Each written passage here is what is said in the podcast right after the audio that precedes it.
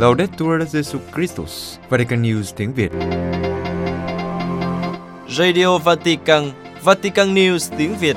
Chương trình phát thanh hàng ngày về các hoạt động của Đức Thánh Cha, tin tức của Tòa Thánh và Giáo hội Hoàn Vũ được phát 7 ngày trên tuần từ Vatican và Roma.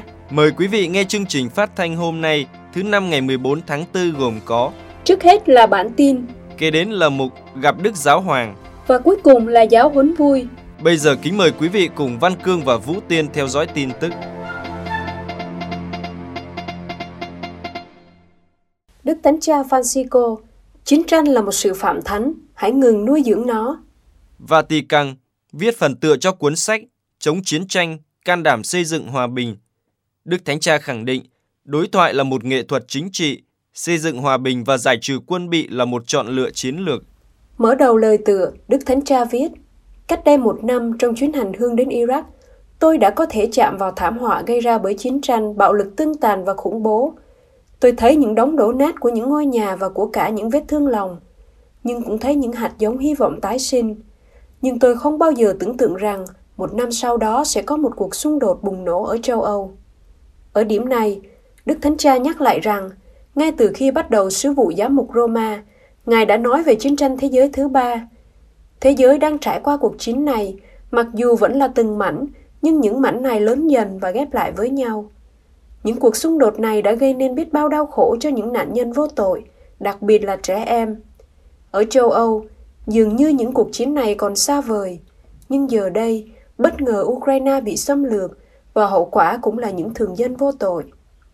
Đức Thánh Cha viết tiếp, trước những hình ảnh đau thương này, chúng ta chỉ có thể kêu lớn, hãy dừng lại, chiến tranh không phải là một giải pháp, chiến tranh là sự điên cuồng, một quái vật, một căn bệnh ung thư tự lớn lên bằng cách phá hủy mọi thứ.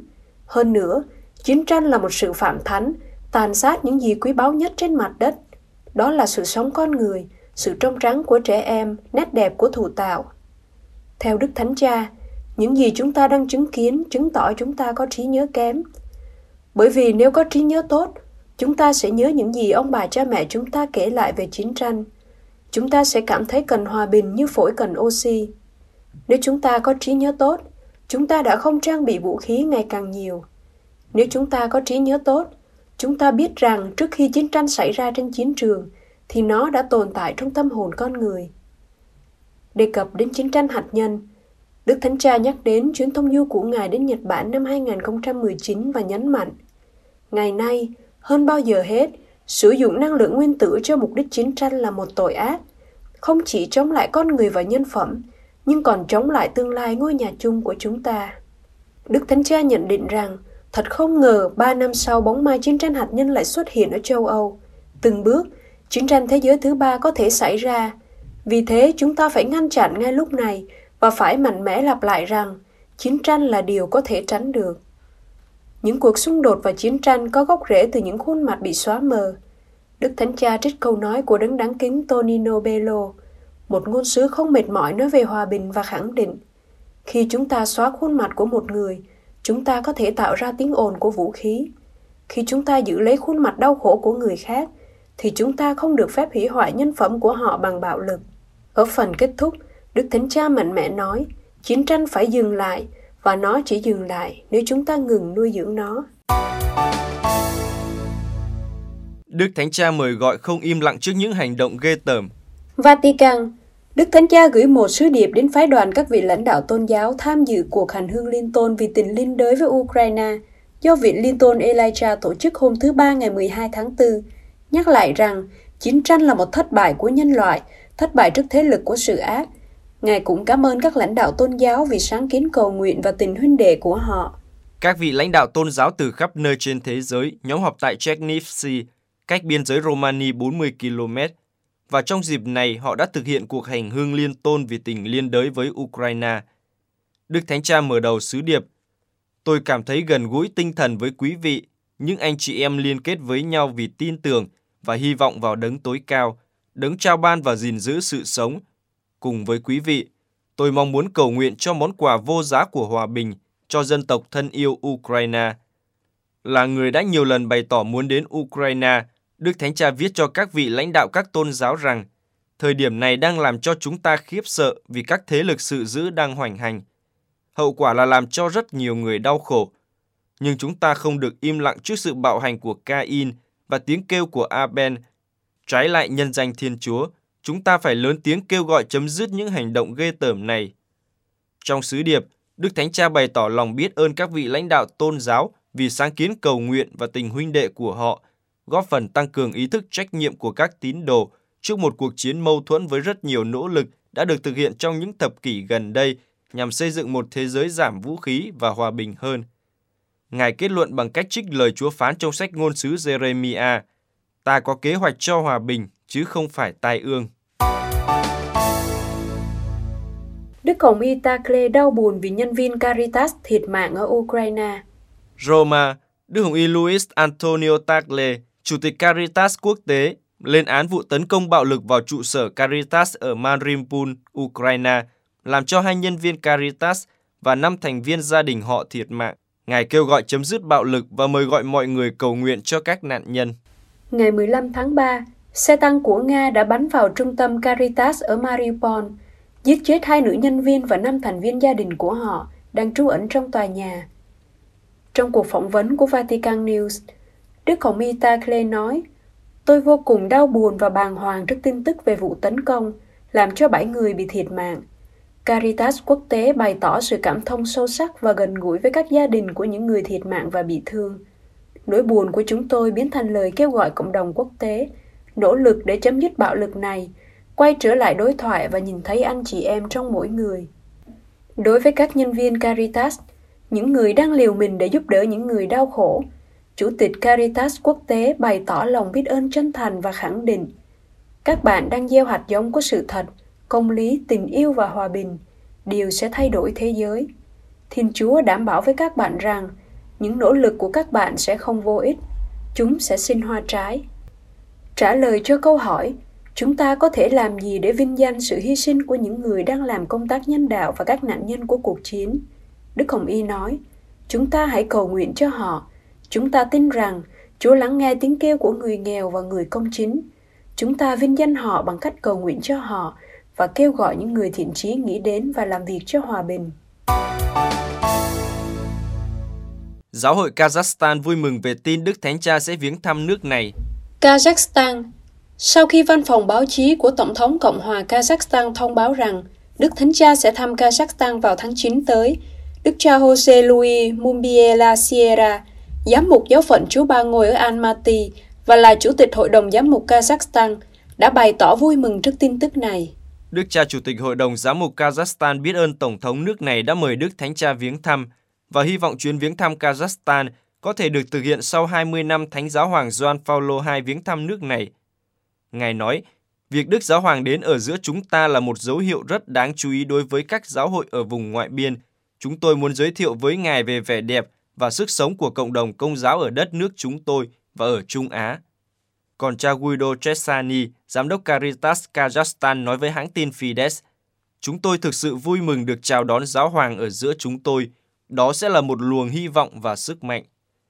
Thông cáo của Tổng thống cho biết, trong cuộc trò chuyện video với Tổng thống Kasim Jomart Tokayev, Đức Thánh Cha khẳng định rằng sẵn sàng tham dự đại hội lần thứ bảy của các nhà lãnh đạo các tôn giáo truyền thống và thế giới sẽ được tổ chức tại thủ đô Nun Sudan của Kazakhstan vào ngày 14 và 15 tháng 9 năm nay theo tuyên bố của Phủ Tổng thống Kazakhstan, Đức Thánh Cha nói rằng, Ngài hy vọng sự kiện này có ý nghĩa quan trọng trong việc thúc đẩy đối thoại liên tôn, sự thống nhất và tái lập quan hệ hài hòa giữa các quốc gia, điều cực kỳ quan trọng trong những ngày này. Đức Thánh Cha khen ngợi sự đa dạng và đoàn kết ở Kazakhstan và đảm bảo sự ủng hộ của Ngài đối với quốc gia này. Ngài cũng nhấn mạnh tầm quan trọng đặc biệt của việc duy trì các giá trị của sự thống nhất và hài hòa trong tình hình địa chính trị hiện nay – trong khi đó, Tổng thống Kasim Jomart Tokayev đã khẳng định cam kết chắc chắn của Kazakhstan trong việc phát triển hơn nữa quan hệ hợp tác với Tòa Thánh trong lĩnh vực đối thoại liên tôn và tôn trọng lẫn nhau, minh họa cho Đức Thánh Cha thấy mô hình liên tôn của Kazakhstan, sự hài hòa và thống nhất, đồng thời nhắc đến việc thực hiện các cải cách chính trị và kinh tế gần đây. Quý vị vừa theo dõi bản tin ngày 14 tháng 4 của Vatican News tiếng Việt. Vatican News tiếng Việt Chuyên mục Gặp Đức Giáo Hoàng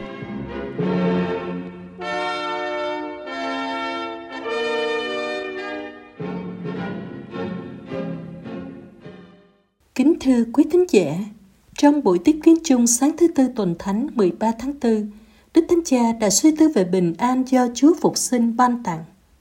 Ngài lên án logic theo quyền lực và bạo lực của thế gian và giải thích rằng Chúa Giêsu mang lại hòa bình thực sự nhờ sự hiền lành và thánh giá. Đức Thánh Cha nhắc với các tín hữu hiện diện tại Đại Thánh Đường Phaolô 6 rằng trong tuần thánh này, giáo hội cứ hành mầu nhiệm thương khó, tử nạn và phục sinh của Chúa chúng ta. Chúa Nhật tuần trước, chúng ta nhắc lại việc Chúa Giêsu vào thành Jerusalem. Đám đông ca ngợi người là đấng Messiah, người sẽ mang lại một nền hòa bình huy hoàng bằng cách giải phóng Jerusalem khỏi sự chiếm đóng của đế quốc Roma. Tuy nhiên, bình an mà Chúa Giêsu mang lại không sử dụng các chiến lược của thế giới. Thay vì sử dụng bạo lực, Chúa Giêsu mang lại hòa bình bằng sự khiêm nhường và hiền lành, đều đã đưa người đến cái chết trên thập giá.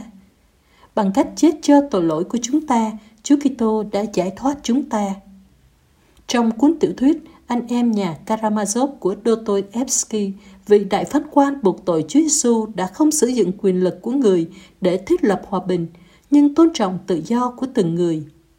Thật vậy, sự bình an mà Chúa Giêsu mang lại không sử dụng vũ lực nhưng chỉ là những vũ khí của tin mừng, cầu nguyện, tha thứ và cảm thương với tất cả những người thân cận của chúng ta.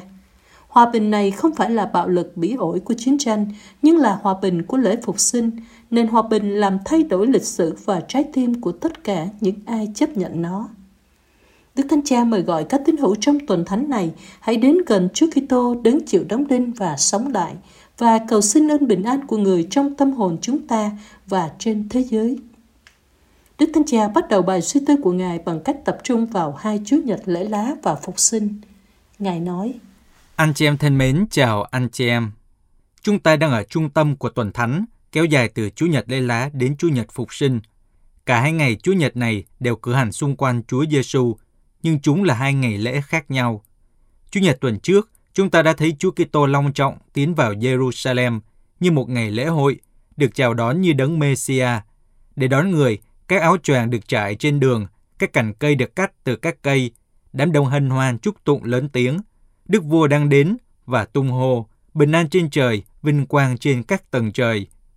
Dân chúng ăn mừng vì họ nhìn thấy Chúa Giêsu vào thành như sự xuất hiện của một vị vua mới, người sẽ mang lại hòa bình và vinh quang.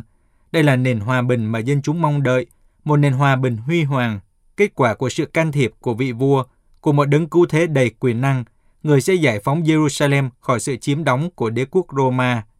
Những người khác có lẽ mơ ước về sự phục hồi hòa bình xã hội và nhìn thấy Chúa Giêsu là vị vua lý tưởng, người sẽ cho đám đông no đầy cơm bánh như người đã làm và thực hiện những phép lạ vĩ đại, nhờ đó mang lại công bằng hơn cho thế giới. Nhưng Chúa Giêsu không bao giờ nói về điều này. Có một lễ vượt qua khác đang chờ đợi người, không phải là một lễ vượt qua khải hoàn, Điều duy nhất người quan tâm khi chuẩn bị cho việc vào thành Jerusalem là cưỡi một con lửa con chưa ai cưỡi bao giờ đang cột sẵn đó. Đây là cách Chúa Kitô mang lại hòa bình cho thế giới. Qua sự hiền lành và nhu mì được tượng trưng bởi con lừa con chưa ai cưỡi bao giờ đang cột sẵn. Không ai cưỡi, bởi vì cách làm của Thiên Chúa khác với cách làm của thế gian. Thực ra, ngay trước lễ vượt qua, Chúa Giêsu đã giải thích cho các môn đệ. Thầy để lại bình an cho anh em, Thầy ban cho anh em bình an của Thầy, thầy ban cho anh em không theo kiểu thế gian. Anh em đừng sao xuyến, cũng đừng sợ hãi. Đức Thánh Cha giải thích, hòa bình mà Chúa Giêsu ban cho chúng ta trong lễ phục sinh không phải là hòa bình theo các chiến lược của thế giới, vốn tin rằng nó có thể đạt được bằng vũ lực, bằng các cuộc chinh phục và nhiều hình thức áp đặt khác nhau. Hòa bình này trên thực tế chỉ là khoảng thời gian ngừng nghỉ giữa các cuộc chiến tranh. Bình an của Chúa theo đường lối của sự hiền lành và của thập giá, mang gánh nặng giúp người khác. Thật vậy, Chúa Kitô đã tự mình gánh lấy điều ác, tội lỗi và sự chết của chúng ta. Vì vậy, người đã giải thoát chúng ta. Người đã đền bù vì chúng ta. Bình an của người không phải là kết quả của một sự thỏa hiệp nào đó, nhưng đến từ món quà trao tặng chính mình. Tuy nhiên, hòa bình nhẹ nhàng và can đảm này rất khó được đón nhận. Trên thực tế, đám đông ca tụng Chúa Giêsu cũng là đám đông mà vài ngày sau hét lên, hãy đóng đinh hắn, và sợ hãi và thất vọng không làm điều gì để bên vực người. Để minh họa cho vấn đề này, Đức Thánh Cha nhắc đến tường thuật rất hay của Dostoevsky có tên truyền thuyết về Đại Phán Quan. Tác phẩm kể về Chúa Giêsu sau vài thế kỷ trở lại trái đất. Ngay lập tức người được chào đón bởi đám đông vui mừng, những người nhận ra và cổ vũ người. Nhưng sau đó người bị bắt bởi vị phán quan, người đại diện cho lý luận của thế gian. Vị phán quan chất vấn Chúa Giêsu và chỉ trích người dữ dội. Lý do quan trọng nhất của việc khiển trách là Chúa Giêsu Kitô mặc dù có thể nhưng không bao giờ muốn trở thành Caesar, vị vua vĩ đại nhất của thế giới này. Người thích để con người tự do hơn là khuất phục họ và giải quyết các vấn đề bằng vũ lực. Người đã có thể thiết lập hòa bình trên thế giới bằng cách bẻ cong trái tim tự do nhưng mong manh của con người bằng sức mạnh vượt trội, nhưng người không muốn. Người tôn trọng tự do của chúng ta. Phán quan nói với Chúa Giêsu, nếu ông chấp nhận thế giới và chiếc áo của Caesar, ông sẽ thành lập vương quốc hoàn vũ và mang lại hòa bình toàn cầu. Và với một câu đã kích, ông kết luận, nếu có ai đó xứng đáng với hình phạt bị thiêu của chúng tôi hơn cả, thì đó chính là ông. Đây là sự lừa dối được lặp lại trong lịch sử, sự cám dỗ của một nền hòa bình giả tạo dựa trên quyền lực, sau đó dẫn đến hận thù và phản bội Thiên Chúa và sự cay đắng trong tâm hồn. Cuối cùng, vị phán quan muốn Chúa Giêsu nói với ông ta điều gì đó, thậm chí có thể là điều gì đó cay đắng khủng khiếp. Nhưng Chúa Kitô đã phản ứng bằng một cử chỉ dịu dàng và cụ thể. Người im lặng đến gần ông ta và nhẹ nhàng hôn lên chiếc môi già nua nhợt nhạt của ông ta. Hòa bình của Chúa Giêsu không chế ngự người khác. Nó không bao giờ là một nền hòa bình bằng vũ khí. Vũ khí của tin mừng là lời cầu nguyện, sự dịu dàng, sự tha thứ và tình yêu nhưng không đối với tha nhân, với mọi người. Đây là lý do tại sao cuộc xâm lược vũ trang ngày nay, giống như mọi cuộc chiến, thể hiện sự phẫn nộ chống lại Chúa, một sự phản bội xúc phạm đối với Chúa phục sinh, một sự yêu thích gương mặt của vị thần giả của thế giới này hơn khuôn mặt nhu mì của Chúa Giêsu. Chiến tranh luôn là một hành động của con người để mang đến việc thờ ngẫu tượng của quyền lực. Trước lễ vượt qua cuối cùng, Chúa Giêsu đã nói với các môn đệ, lòng anh em đừng sao xuyến và đừng sợ hãi. Vâng, bởi vì trong khi quyền lực thế gian chỉ mang lại sự hủy diệt và chết chóc, hòa bình của Chúa tạo dựng nên lịch sử, bắt đầu từ trái tim của mỗi người đón nhận nó. Do đó, lễ phục sinh là ngày lễ đích thực của Thiên Chúa và con người, bởi vì hòa bình mà Chúa Kitô đã đạt được trên thập giá khi tặng ban chính mình, được ban phát cho chúng ta Do đó, Đức Phục sinh trong ngày Phục sinh đã hiện ra với các môn đệ và lặp lại, bình an cho anh em. Đây là lời chào của Chúa Kitô vinh thắng, Chúa Kitô phục sinh. Thưa anh chị em, lễ vượt qua có nghĩa là việc đi qua, đặc biệt là trong năm nay là dịp may mắn để đi từ vị Chúa của thế gian sang Thiên Chúa của Kitô giáo, từ lòng tham của chúng ta mang trong mình đến lòng bác ái giải thoát chúng ta, từ sự mong đợi một nền hòa bình do vũ lực mang lại – đến sự dấn thân làm chứng cách cụ thể cho hòa bình của Chúa Kitô.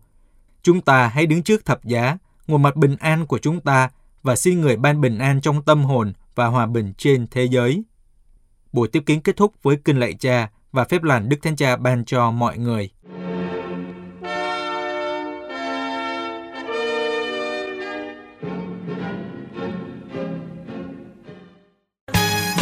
Vatican News tiếng Việt Chuyên mục giáo huấn vui. Anh Huy và Trần Đình xin chào quý vị trở lại với giáo huấn vui của Vatican News tiếng Việt. Và chúng ta đang tìm hiểu tông huấn niềm vui của tình yêu về đời sống hôn nhân và gia đình kỳ số 75 từ số 253 đến số 255. Và theo như truyền thống tốt đẹp từ tổ tiên ông bà, cha mẹ, anh chị em chúng ta để lại à. À, trước khi vào bài mới thì có phần ôn bài cũ. À. Như thường lệ. Và sau đây à, tôi xin được tóm tắt bài cũ trong ba từ thôi. Mời Trần Đỉnh. Trời ông nội ơi, ông giới thiệu thì ông nói luôn đi. Sao ông đá bóng nhanh không? Ừ, cái này không phải là đá bóng mà là tôi trao việc tùy theo khả năng của mỗi người. Ai rồi. có cuốc cầm cuốc, ai có cày cầm cày. Rồi, rồi. Vậy thì khả năng của tớ đúng không? Thì tớ nhắc lại tựa đề của bài lần trước. À. Đó là một số hoàn cảnh phức tạp. Rồi xong qua bài mới. Gì không? Ừ. chưa ôn gì hết mà sao có bài mới? Ủa thì khả năng của ông có nhiêu thì xài nhiêu thôi chứ. Chứ tự nhiên bây giờ tôi làm sao tôi đòi hỏi ông là đọc nguyên lại bài cũ được? đó là khả năng của tôi à. không? Bây giờ khả năng của ông đâu?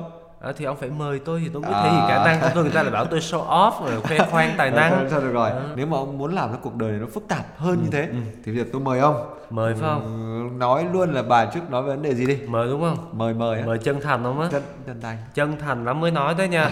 Đó là hoàn cảnh phức tạp gì cuộc sống phức tạp vì bài trước nói như vậy đó ví dụ à. như là trong gia đình đó, uh, cha mẹ đó. mà có con là một người đồng tính đúng ừ. không rồi bản thân người đồng tính đó chắc là đương sự đó ừ. đó thì mình phải đồng hành với họ như thế nào ừ. rồi cuối cùng là cha hoặc là mẹ đơn thân bởi vì vô vàng trường hợp còn cái việc đồng hành chi tiết như thế nào ừ. thì uh, mình phải trở lại cái bài lần trước nữa tức là đúng không? vui số 74 đúng rồi. bây giờ là số 75 rồi còn bây giờ thì phải qua bài mới chốt luôn ừ. tựa đề kỳ này là như thế nào là buổi trước cuộc sống phức tạp rồi bây giờ đau thương lắm khi cái chết gây đau thương trời ơi thôi được rồi vào luôn thẳng vấn đề đối diện với khó khăn ừ. số 253 ừ. có những lúc cuộc sống gia đình bị thách thức do cái chết của một người thân yêu. Đấy, đây là một cái khó khăn lớn và chúng ta không nên bỏ lỡ dịp những dịp như thế này mang ánh sáng đức tin đến để đồng hành với gia đình, để an ủi trong lúc đau khổ. Đức Thánh Cha nhấn mạnh rằng bỏ quên một gia đình đang đau đớn vì có người thân qua đời là một sự thiếu sót lòng thương xót. Đấy và thậm chí là chúng ta đã bỏ mất cơ hội cho việc mục vụ. Ừ. và với thái độ này thì các cánh cửa có thể sẽ khép lại với chúng ta khiến cho chúng ta không thể làm bất cứ điều gì khác để ừ. có thể loan báo tin mừng. Đấy người ta bảo nghĩa tử là nghĩa tận mà. Đúng rồi. Những lúc này là những lúc người ta cần sự đồng hành nhất. Và như thế là chúng ta vừa hết số 253 đấy mà người ta bảo là nghĩa tử và nghĩa tận đúng không? Trong ừ. số này chúng ta thấy rõ là lúc mà gia đình có tang chính là lúc mà người ta cần đến sự an ủi và nâng đỡ của cộng đoàn của người thân nhất chính xác và trong những hoàn cảnh mà tuần trước mình gọi là phức tạp ấy ừ. thì đúng là khó khăn thiệt ừ. nhưng mà khi mà đối diện với cái chết của một người thân ừ. của một người mà mình quen biết của ừ. một người họ hàng của một người trong giáo xứ ấy, ừ. thì mọi sự khác ấy, nó trở nên nhỏ bé hết đấy tại vì cái này nó quá lớn đúng không phải đối diện với cái chết một cái sự mất mát của một người mà mình thương yêu ấy. Ừ. vì vậy thì dĩ nhiên là họ sẽ cần nâng đỡ nhiều hơn đúng rồi chẳng những là cầu nguyện cho những người đã qua đời mà còn phải an ủi những người còn ở lại nữa mà an ủi lúc này nha là cả một nghệ thuật đó nha tại vì sao không phải an ủi là cứ nói nhiều ừ. trời ơi lúc người ta đang có tan đến nói nhiều trời ơi người ta bối rối người ta thêm rối rắm đúng đó. rồi đôi khi á, chỉ cần sự hiện diện thôi không? Ừ. chẳng cần nói nhiều và bằng những cử chỉ chân thành đó. Ừ. có những cái gì đó hiện diện bằng sự cụ thể bằng một sự giúp đỡ cụ thể ừ. mà âm thầm đúng không ừ. có khi như vậy thật sự đó là một cái an ủi lớn đấy ừ. một cái an ủi mạnh hơn cả lời nói ừ. đó là một cái sự hiện diện mà có cái sự chân thành như đấy. kiểu mà cậu nói lúc đầu ấy đấy đó là nãy giờ chúng ta nói còn bây giờ chúng ta coi đức thánh cha nói thế nào nhé đọc số tiếp theo sẽ biết nè số 254 tôi hiểu nỗi thống khổ của người đã mất đi một người rất thân yêu một người phối ngẫu đã từng chia sẻ với mình biết bao nhiêu điều và Đó. chính Chúa Giêsu có biết không? Chính Chúa Giêsu ngài cũng xúc động và ngài đã khóc tại đám tang của một người bạn. Đố cậu người bạn đó tên gì? Tên là Lazaro. Đúng rồi. Đấy. Và làm sao mà chúng ta có thể quay lưng đi bịt tai lại trước cái tiếng khóc than của một người mẹ hay một người cha đã mất một đứa con.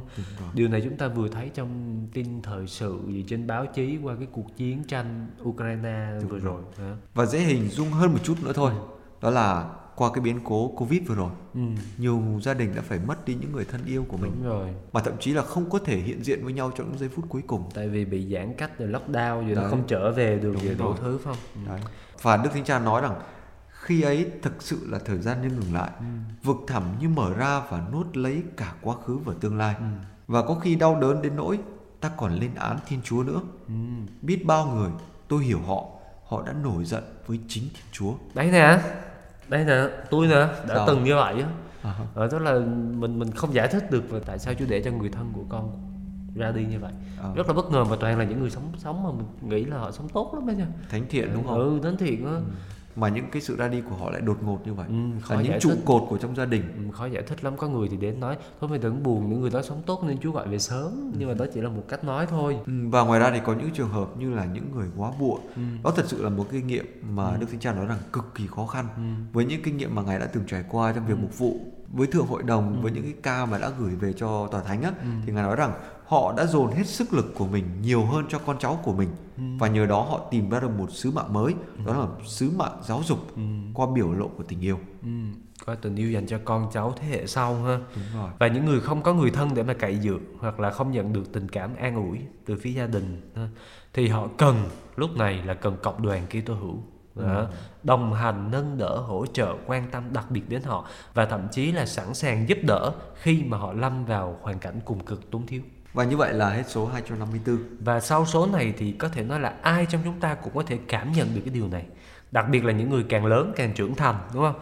Là khi mà nhiều người thân của mình ra đi hơn thì ta sẽ cảm nhận được cái sự mất mát cái sự cần đến cái sự đồng hành của người khác như thế nào đúng rồi và tôi thấy đức thánh cha nói đi từ chính kinh nghiệm của mình á ừ. là tôi hiểu nỗi thống khổ của những người đã mất đi một người rất thân yêu của mình ừ, đấy đó. và ngài nói rõ luôn là nhiều khi trước cái biến cố người thân yêu ra đi như thế đó thì rất nhiều người nổi giận với Thiên Chúa. Đúng rồi, và đặc biệt là khi một người đó ra đi một cách đột ngột. Nữa. Đấy, vì vậy để đồng hành với họ, Đức Thánh Cha nói cần phải có một lộ trình. Lộ trình đó như thế nào? Chúng ta qua hồi sau sẽ rõ. Là số 255. Thông thường sự thương tiếc người thân qua đời có thể kéo dài một thời gian và khi một mục tử muốn đồng hành với gia đình theo lộ trình này, người ấy cần thích ứng với nhu cầu của từng giai đoạn. Và toàn bộ lộ trình này được khơi gợi qua các vấn đề sau. Ừ. Về vấn đề nguyên nhân của cái chết nào. Ừ về những gì lẽ ra đã có thể làm được này ừ. về việc người ấy đã sống thế nào trước khi chết nào vân vân và vân vân đúng rồi Đó. qua một cái hành trình vừa kiên nhẫn nè vừa chân thành nè rồi thêm lời cầu nguyện nữa để giúp cho họ có thể có một cái bình an nội tâm rồi một cái sự tự do nội tâm một giải thoát nội tâm và cuối cùng thì bình an sẽ trở lại với họ và đến một lúc nào đó trong khoảng thời gian tang tóc đau thương ấy á ừ. thì đức thánh cha nói ta cũng cần phải giúp họ tái khám phá ra rằng có biết bao người giữa chúng ta cũng đã mất đi một người thân yêu như vậy ừ. nhưng chúng ta vẫn còn có một sứ mạng phải hoàn thành ừ. và chúng ta phải hiểu rằng việc kéo dài nỗi đau khổ như thể muốn tỏ lòng tôn trọng với những người đã quá cố ấy thì cũng cần phải được xem xét trong cái sứ mạng mà mình được trao phó tức là trong một cái tầm nhìn xa hơn một tí không những là trong cái biến cố đau khổ lúc đó thôi ừ. mà mình nhìn xa hơn cả một chặng đường dài phía trước. Đúng rồi những cái gì được trao cho mình và mình phải hoàn thành điều gì? Bởi vì sao? Bởi vì người thân yêu đã qua đời thì đã qua đời rồi ừ. đúng không? Chúng ta không làm họ sống lại được chỉ có chúa thôi và không cần chúng ta phải quá đau khổ lâu dài đúng không? Đau khổ thì chắc chắn rồi nhưng mà kéo dài mãi thì nó cũng sẽ ảnh hưởng đến cái tương lai của chúng ta. Và đặc biệt là chúng ta biết rằng người thân yêu cũng sẽ không vui gì khi mà chúng ta tàn phá với cuộc đời mình hoặc là chôn vùi cuộc đời mình trong cái nỗi đau mất mát đó. Đúng rồi. Và có lẽ cũng không phải là một biểu hiện tốt nhất của tình yêu khi mà mình gợi nhớ khi mà mình gọi tên người ấy liên tục bởi vì làm như thế có nghĩa là bám víu vào một cái quá khứ không còn nữa. Ừ thay vì yêu thương một người thực sự đang ở thế giới bên kia nói chung á giọt nước mắt là phải có ừ. nhưng mà cần biết lau khô dòng nước mắt đó để có thể mạnh mẽ đứng lên thậm chí là nhìn qua thế giới bên kia và thấy người thân yêu của mình vẫn còn đang hiện diện với mình đúng rồi ừ. và sự hiện diện thể lý của họ không còn nữa ừ. nhưng nếu sự chết là một cái gì đó mạnh mẽ thì tình yêu cũng mạnh như sự chết ừ. và thậm chí tôi nghĩ là tình yêu còn mạnh hơn sự chết cơ đấy chuẩn ừ. bởi vì tình yêu có một cái trực giác và trực giác này giúp cho chúng ta nghe được cái vô thanh đó, tức là cái mà bình thường mà cái tai bình thường này không nghe ra được đó và nhìn thấy được cái vô hình những cái mà mắt thường khó thấy và điều này đức thánh cha nói rằng không phải là một việc tưởng tượng người thân yêu đó như họ vốn là nhưng là có khả năng chấp nhận họ đã được biến đổi như họ hiện giờ. À. Có nghĩa là được biến đổi trong một cuộc gặp gỡ với Chúa Kitô. Ừ một cái thân xác phục sinh nếu mà nói theo thần học ha cậu nhớ không Chúa Giêsu phục sinh á ừ. thì khi mà dạ, bà Maria Magdalena đó đúng không? Ừ. là muốn ôm chặt lấy người, người giữ lấy người bởi vì không muốn để ngài đi thầy thì ở lại đó. Thì người thì người đã nói gì? Người đã bảo chị ấy là thôi để cho thầy đi đừng có cầm giữ thầy lại nữa bởi vì thầy phải trở về cùng cha thầy. Còn phần chị á hãy về báo với anh em của thầy. Đúng rồi và chính khi ấy thì Chúa Giêsu mở ra cho chị đến một cuộc gặp gỡ khác đấy. với những người anh em của mình. Đúng hay là một cái sứ mạng cho cho chị luôn không? đúng rồi. Đó. và như vậy là hết số 255 ừ. Số này có thể nói là mở ra cho chúng ta một ánh sáng đó là cái chết của một người ừ. để lại đau khổ thật đấy ừ.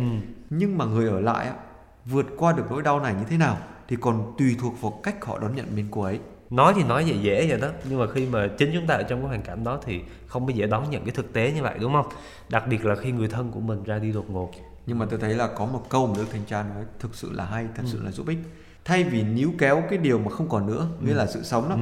thì nên dành tình yêu cho họ sẽ tốt hơn. Ừ. bởi vì tình yêu cũng mạnh như sự chết thậm chí là mạnh hơn, hơn sự chết, sự chết. tình yêu có thể đưa chúng ta vượt qua sự chết luôn băng qua sự chết luôn. Rồi như thế nào một cách cụ thể chúng ta có thể cầu nguyện cho họ nè? Ừ. hay là chúng ta sẽ sống tốt cái sứ mạng mà Chúa trao cho mỗi người Ừ, có nghĩa là hành động một cách cụ thể đấy sống trong môi trường một cách cụ thể ừ. chứ không bây giờ gọi là không sống ảo sống ảo ở đây không phải là mình đưa cái máy hình lên chụp selfie à. đúng không mà ý ở đây là chúng ta đối diện với thực tại đối diện với hiện tại sống trọn với giây phút hiện tại và đó là điều Đức Thánh Cha nói rằng chắc chắn người ra đi muốn cho người ở lại phải sống ừ. một cuộc sống thật là hạnh phúc đúng rồi cuộc chứ sống họ... thật là mạnh mẽ thật là ừ. vui tươi đúng không đúng rồi chứ họ đâu có muốn là người ở lại những người thân yêu của mình phải trầm mình khóc than mình mãi mãi đâu đúng rồi và dù sao thì điều đầu tiên cần thiết đó là phải cầu nguyện cho họ ừ. và kỳ này thì chúng ta sẽ tạm dừng ở sự kiện cái chết cái số này ừ. thì nó không vui một tí nào ừ.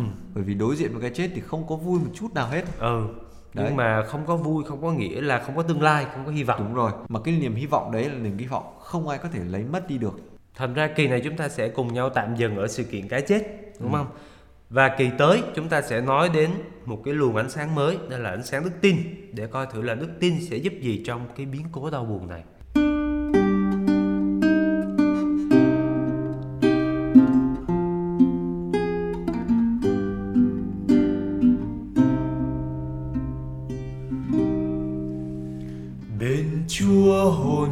con an lành. Cuộc đời dù quá mong manh, những bước chân dẫu mỏi mòn. Người ơi, xin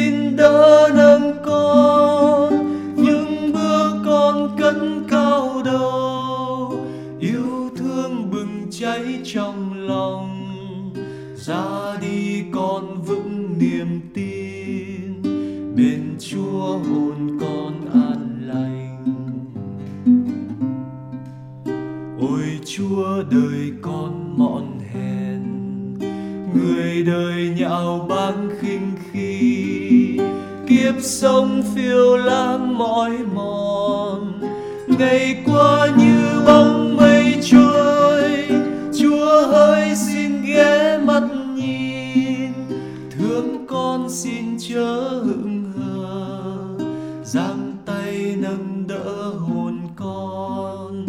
Ôi chúa, đời con mọn hèn. Ôi chúa, đời con mọn